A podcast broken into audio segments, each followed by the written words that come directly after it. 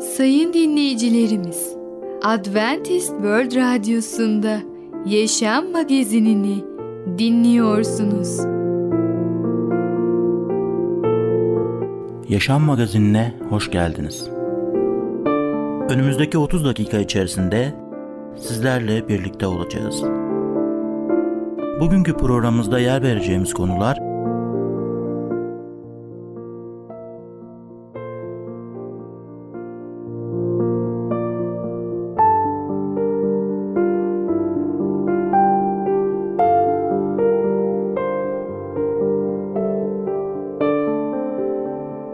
Adventist World Radyosu'nu dinliyorsunuz. Sizi seven ve düşünen radyo kanalı. Sayın dinleyicilerimiz, bizlere ulaşmak isterseniz e-mail adresimiz radio.umutv.org radio.umutv.org Bizlere WhatsApp yoluyla da ulaşabilirsiniz. WhatsApp numaramız 00961 357 997 867 06 00961 357 997 867 06 Şimdiki konumuz İsa ve dua. İsa neden dua ediyordu? Merhaba değerli dinleyicimiz. Başarılı Yaşam programına hoş geldiniz. Bugün sizlere İsa ve dua hakkında konuşacağız. Değerli dinleyicimiz, İsa Mesih Yüce Allah'a yaratanı nasıl dua ediyor? İncil bize Efendimiz İsa Mesih'in dua yaşamını nasıl aktarıyor? Bunu mesela Markus 1. bölümden 35. ayetten görebiliriz. Ve tekrarlama gerekirse o ayetin içeriğine hep birlikte bakalım. Ve ayetten de 21. ayetten itibaren İsa'nın aynı zamanda kötü ruhları kovduğu Kefernaum havrasında ders verdiğini görüyoruz. Sonuç olarak İsa ile ilgili haberler tüm Celile bölgesinde her yerine hızla yayıldı. İsa Havradan çıkar çıkmaz Simon ve Andrea'nın evine Simon'un kaynanasını iyileştirmek için gitti diyor. Son olarak Markus 1. bölümde 32 ve 34. ayetlere bakalım. Akşam olup güneş batınca bütün hastaları ve cine tutsak olanları İsa'ya getirdiler. Bütün kent halkı kapıya toplanmıştı. İsa çeşitli hastalıklarla yakalanmış birçok kişiyi iyileştirdi. Birçok cini kovdu. Cinlerin konuşmasına izin vermiyordu. Çünkü onlar kendisinin kim olduğunu biliyorlardı. Daha önceki ayetlerde olduğu gibi burada da Efendimiz İsa Mesih'in oldukça yoğun olan bir gününün tanımlanmasını görmekteyiz. Üstelik ertesi gün Celile'ye gideceği ve ünü tüm bölgeye yayıldığı için tahmin edersiniz ki bir sonraki gün de onun için eşit derecede hatta daha yoğun bir gün olacaktı. Tam anlamıyla da böyle olmuştu. Ertesi günden söz eden 36. ve 37. ayetlere hep birlikte bakalım. Şöyle diyor. Simon ile yanındakiler İsa'yı aramaya çıktılar. Onu bulunca herkes seni arıyor dediler. Herkes onu arıyormuş. Bunun anlamı yeni başlayan günün onun için oldukça yoğun olacağıdır. Gerçekten de çok yoğun geçen bir günü bitirip ertesi günün de aynı şekilde yoğun olacağını belirterek kaçımız sabah çok erkenden kalkıp kendimizi duaya verirdik. Bunu bir kimse uygulamışsa bu kişi dua etmeyi hayatında ilk öncelik olarak görüyordur. Öyle değil mi? Şimdi dua etmeyi gerçekten hayatın ilk önceliği yapan birisine bakalım. O kişi kimdi? Tabii ki o kişi Efendimiz İsa Mesih'ti. Markus 1.35'te şöyle diyor. Sabah çok erkenden ortalık henüz ağarmadan İsa kalktı, evden çıkıp ıssız bir yere gitti. Orada dua etmeye başladı. İsa muhtemelen dua etmek için kendisine yeterince zaman bırakmayacak çok yoğun bir günün başlayacağını biliyordu. Peki o ne yaptı? Dua etmek için sabah çok erken kalktı. Güne bu şekilde başlamak mükemmel değil mi? Yoğun bir gün olsa dahi sizin için de bu şekilde güne başlamak harika olmaz mıydı? Ancak bunu gerçekleştirmek için, dua etmek için sabah erkenden kalkmaya karar verdiğinizde bunun sonucu olarak Tanrı'nın yapabileceklerini inanmalısınız. Tüm bunlar duanın onun yaşamında ilk öncelik olduğunun göstergesi değil midir? Buna göre bana göre de öyledir. Dilerim hepimiz bu ayetleri takdir eder, duanın önemi hakkında Tanrı'nın sözünün söylediklerine iman ederiz ve böylece dua etmeyi hayatımızın ilk önceliği yaparız. Peki bizim önceliklerimiz nasıldır? Biz öncelik listemizde Yüce Allah'ı birinci yere koyuyor muyuz? Yüce Allah'la olan duamızı, iletişimimizi, sohbetimizi bu sırada hangi yerde bulunmaktadır? Ben şahsen çoğu zaman dua ediyorum ama sanki içimde böyle bir açlık hissediyorum. Daha fazla da dua edebilirim. Daha fazla Yüce Allah'a dua etmek için zaman ayırabilirim diye düşünüyorum. Dolayısıyla Efendimiz İsa Mesih gibi sabah erken saatlerinde kalkıp Yüce Allah'a dua etmek için biz de bu örneği hayatlarımızda uygulayabiliriz. Biz de sabah erken saatlerinde diğer insanlar uyurken, evimiz sessizken o ortamı, o güzel, bereketli zamanı dua etmek için, Yüce Allah'a dualarımızı yükseltmek için, onunla sohbet etmek için, onun kelamını okumak için, onun bizim dualara olan cevaplarını duymak için bu önemli değerli zamanı ayırabiliriz. Biliyoruz ki Yüce Allah daima ve daima bize yardım etmek istiyor. Yeter ki biz o konuda istikrarlı olalım. Biz tabii ki doğuştan itibaren günaha meyilliyiz. Günah işleyebiliriz ve yapı olarak da günahkarız. Ama eğer tövbe edersek ve günahlarımızı yüce Allah'a yaratana teslim edersek, duayla ondan af dilersek, o bizim günahlarımızı affedebilir, bizi aklayabilir ve bize bu imanlı yaşamında, kutsallık yaşamında ilerlememize yardımcı olacaktır. Bundan dolayı Efendimiz İsa Mesih'in dua yaşamına bakalım ve ondan örnek alalım. Biz de Yüce Allah'a zaman ayıralım. Yüce Allah bizimle iletişim kurmak istiyor. Bizimle konuşmak istiyor. Kelamıyla, kutsal yazılarıyla ve ayrıca de bu bir monolog olmasını istemiyor. Bizim de ona konuşalım. Biz de ona dua edelim. Değerli dinleyicimiz, ne kadar yoğun olursak olalım, lütfen Yüce Allah'a zaman ayıralım. Onunla konuşmak için, ona dua etmek için zaman ayıralım. Bizim problemlerimiz, sıkıntılarımız ne kadar büyük olursa olsun Yüce Allah'ın gözünde onlar çok küçücüktür. Ondan dolayı kendi gücümüzle bunları çözmeye çalışmayalım. Allah'tan yardım isteyelim ve onun yardımıyla imanlı yaşamımızda başarılı dolu bir yaşam sürdürebilelim. Değerli dinleyicimiz, bugün İsa ve dua hakkında konuştuk. Bir sonraki programda tekrar görüşmek dileğiyle hoşça kalın. Programımızda az önce dinlediğimiz konu İsa ve dua. Adventist World Radyosu'nu dinliyorsunuz. Sizi seven ve düşünen radyo kanalı.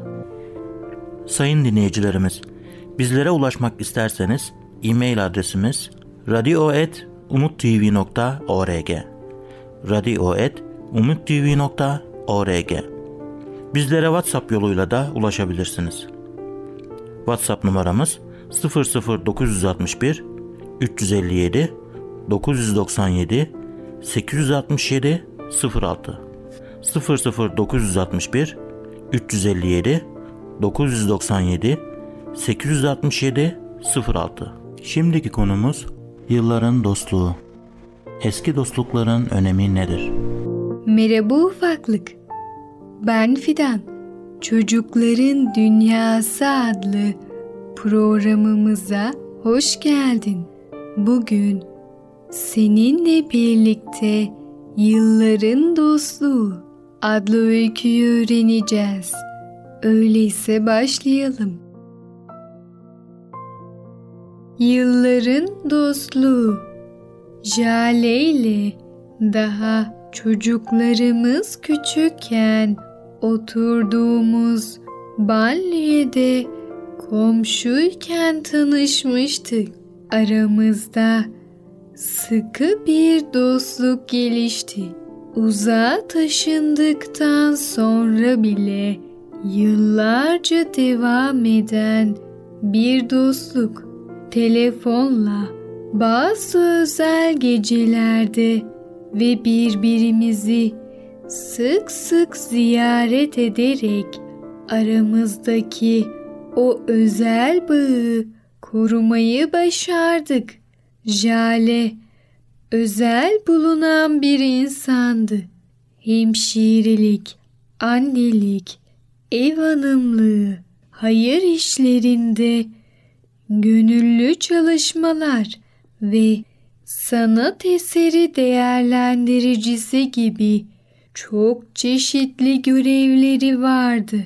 Jale ve benim de dahil olduğumuz dört kişilik bir grup her perşembe bridge oynamak üzere birimizde toplanırdık. Oyun oynamak zevkliydi. Fakat sohbet de iyiydi.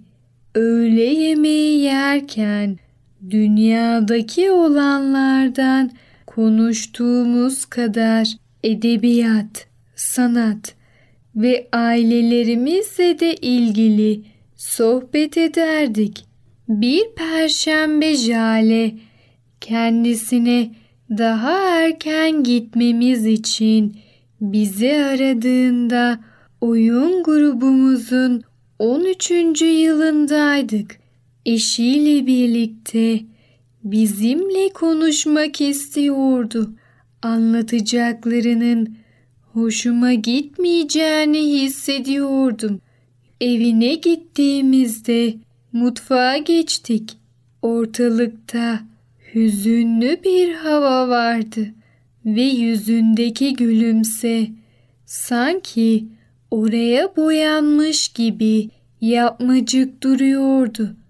Eşi konuşmaya başladı. Konuya gelmemek için lafı dolandırıyordu. Jale'nin gözleri parlak ve canlıydı. Hepimiz kliniğe gittiğini biliyorduk ve teşhisi bekleyip güzel haberler için dua ediyorduk. Jale, ALS teşhisi kondu, dedi. Sonraki bir saatlik konuşmadan hiçbir şey hatırlamıyorum. Öğleden sonra acımızı gizleyerek her zaman olduğu gibi bridge oynadık. Bu beş yıl önceydi. Bu süre zarfında sağlığı gün geçtikçe bozuldu. Ayda bir bazı deneysel iğne tedavileri için kilometrelerce yolculuk yapsa da sonunda evde her gün kendisine yardım edecek birisine ihtiyaç duydu. Perşembe günleri oynadığımız bir içe devam ediyorduk. Fakat artık sadece onun evinde toplanıyorduk. Her gün konuşuyorduk ama sağlığı ile ilgili değil. Zihnini canlandıracak konularda. Haftada birkaç gün onu ziyarete gidiyordum. Bir çiçek, biraz sohbet, yumurtalı sandviç ve en çok da sevgimle birlikte dördümüz biriç oynamaya devam ediyorduk. Jale artık ellerinin hareket ettiremez hale geldiğinde kartlarını koyması için yeterli büyüklükteki bir ayakkabı kutusunu destek haline getirdim. Bir kez bile hastalığında konuştuğunu ya da durumundan şikayet ettiğini duymadım. Bakıcısı her zaman saçlarını tarar ve tırnaklarının manikürünü yapardı. Bunlar basit şeyler olabilir. Ama acaba ben yapar mıydım? Sanmam. Jale gittikçe zayıflıyordu ve kart oyunları da durdu. Ziyaretçi kabul edemeyecek duruma gelinceye kadar 20 dakikalığına da olsa her hafta ziyaretine gitmeye devam ettim. Son ziyaretimden 10 gün sonra vefat etti.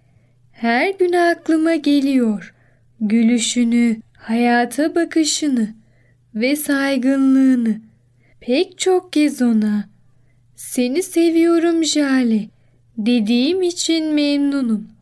Bu kelimeler bugün bile kalbimde yerini koruyor.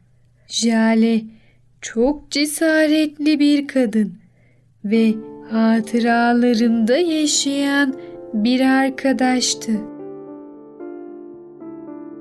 Evet ufaklık, Yılların Dostluğu adlı öykümüzü dinledin. Bu öyküde eski dostlukların önemini öğrenmiş oldun. Lütfen sen de zor durumda olan dostlarını asla bırakma ve her zaman onlara yardım et. Bir sonraki programımızda tekrar görüşene kadar kendine çok iyi bak ve çocukça kal. Programımızda az önce dinlediğimiz konu Yılların Dostluğu. Adventist World Radyosu'nu dinliyorsunuz. Sizi seven ve düşünen radyo kanalı. Sayın dinleyicilerimiz, bizlere ulaşmak isterseniz e-mail adresimiz radio.umutv.org radio.umutv.org Bizlere WhatsApp yoluyla da ulaşabilirsiniz. WhatsApp numaramız 00961 357 997 867 06 00961 357 997 867 06 Şimdiki konumuz iletişim nedir? Ailede ne tür iletişimler olabilir? Değerli dinleyicim merhabalar. Ey Babalar adlı programda tekrar sizlerle görüşmekten çok mutluyum. Bugün konuşmak istediğim konu hakkında iletişim nedir? İletişimin işe yaranması için iki yönlü olması gerekmektedir. Birisine bir mektup gönderebilirsiniz ama diğer kişi size yanıt verene dek iletişim devresi tamamlanmış olmaz. Tabii ki Allah'ı hoşnut etmek için iletişimin içten olması, ikiyüzlü olmaması lazımdır. İletişim kısmen sözeldir. Normal bir babanın günde en az 10 bin sözlük kullandığı tahmin edilmektedir. Sözlükler iletişimle ilgili olduğunu ilk önce onlardan söz edeceğiz. Sözcükler güçlüdür. Kutsal kitap bize bunun gibi dil de bedenin küçük bir üyesidir ama büyük işlerle övünür der. Yakup 3:5 Sözler insanları alaşağı eder. Hiç kendinizi birisinin birkaç söz üzerine derinden yaralanmış hissettiniz mi? Sözler insanı güçlendirip toparlayabilir de. Büyük bir olasılıkla bugün hatırladığımızda bile size cesaret veren yıllar önce size söylenmiş sözler vardır. Eyüp, doğru söz acıdır demiştir. Eyüp 6.25 Sözcüklerin önemini vurgulamak çok temel bir şey gibi görünebilir. Ama sözcükleri sık ve bol kullandığımızda ne kadar güçlü olduklarını kolayca unutabiliriz. Sözcükler üzerinden başkalarına yaklaştığımız köprülerdir. Çoğu kez söylenmeyen hakkında varılan sonuçlar temel oluşturur. Birbirimizi daha bütün bir şekilde anlamamızı yardımcı olur. Birisi sessizliğimi anlamıyorsan sözlerimi anlayamazsın demişti. Bu ilginç bir düşünce olduğu halde sözlerimi anlamıyorsan sessizliğimi anlayamazsın deseydi daha doğru olurdu. Biz kocalar çok fazla şey varsaymaya yatkınız. Konuşmamızda karılarımızın bizi anladığını düşünürüz. Belki anlıyorlardır ama belki de tutumumuzun onları meraklandırıyordur. Belki de sırf iletişim ve bunlar söylediğimiz bir kez daha duymanın vereceği güvence uğruna bunları duymayı yine de isterler. İletişim bazen sözle değildir. İletişim hatta sözler iletişim bile sözlerden çok daha fazlasını içerir. Karı koca arasındaki iletişim bozulduğunda konuşma son mu bulur? Bulabilir de, bulmayabilir de. Gerçek iletişim olmadan birçok söz söylenmeyebilir. Sesimizin tonu, yüz ifadelerimiz, el kol hareketlerimiz çoğu kez sözlerden daha yüksek sesli bir mesaj oluşturur. Sözlerin hangi ruhta söylendiğini duyanın aklında çoğu kez sözlerin kendisinden daha uzun süre kalır. İfadeler ve ses tonları sözcüklerin anlamını tam tersini geçirebilir. Tamam sözü belirli bir tonda söylendiğinde sana tamamen katılıyorum anlamını geldiği halde başka bir tonda söylendiğinde bu konuyu kapatalım ya da hatta yeter artık anlamına da gelebilir. Aynı şey çok teşekkür ederim sözleriyle de yapabilirsiniz. Bu sözler çok memnun oldum anlamı da böyle bir şey nasıl yapabildin anlamına da gelebilir. İfadeleri kullanış biçimimiz yorumlama biçimlerini etkiler. Vücut sinyalleri de vardır. Yürüme biçiminiz, bir sandalyede oturuş ya da bir kapıyı kapatış biçimimiz değişik sinyaller verebilir. Evli bir kadın bir keresinde neler yapacağını tahmin edebiliyordum demişti.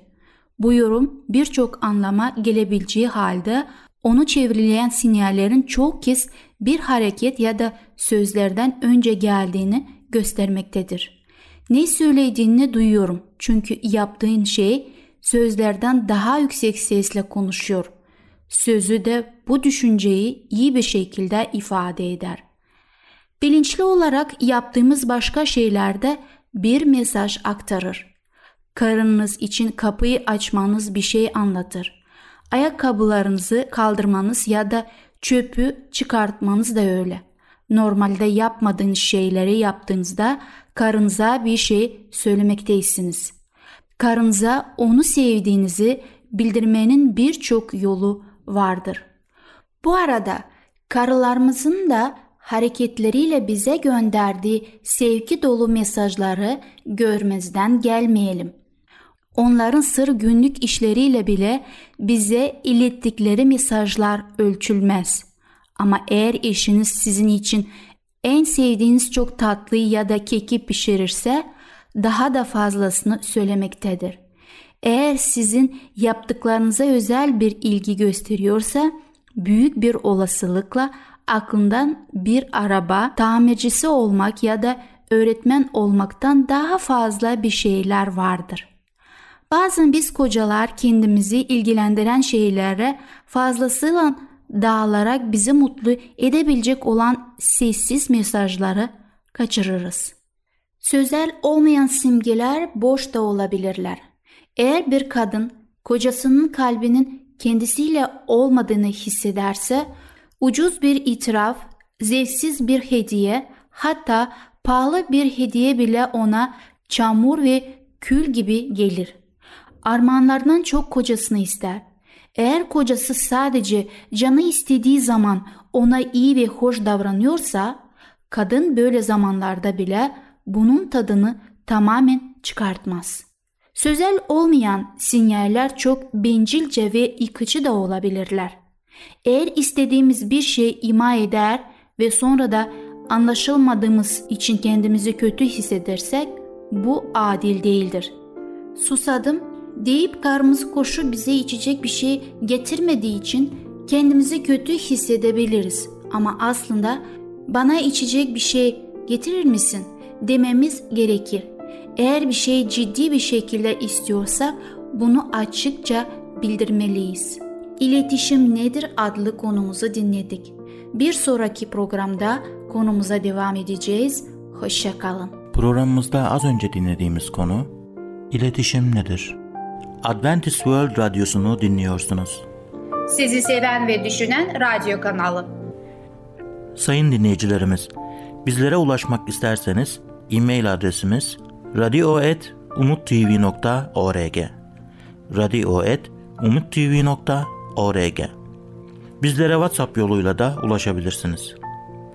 WhatsApp numaramız 00961 357 997 867 06 00961 357 997 867 06 Gelecek programımızda yer vereceğimiz konular ben merkezli, kanserden koruyan gıdalar, iletişim nedir? Yaşam Magazini adlı programımızı pazartesi, çarşamba ve cuma günleri aynı saatte dinleyebilirsiniz. Bir programımızın daha sonuna geldik.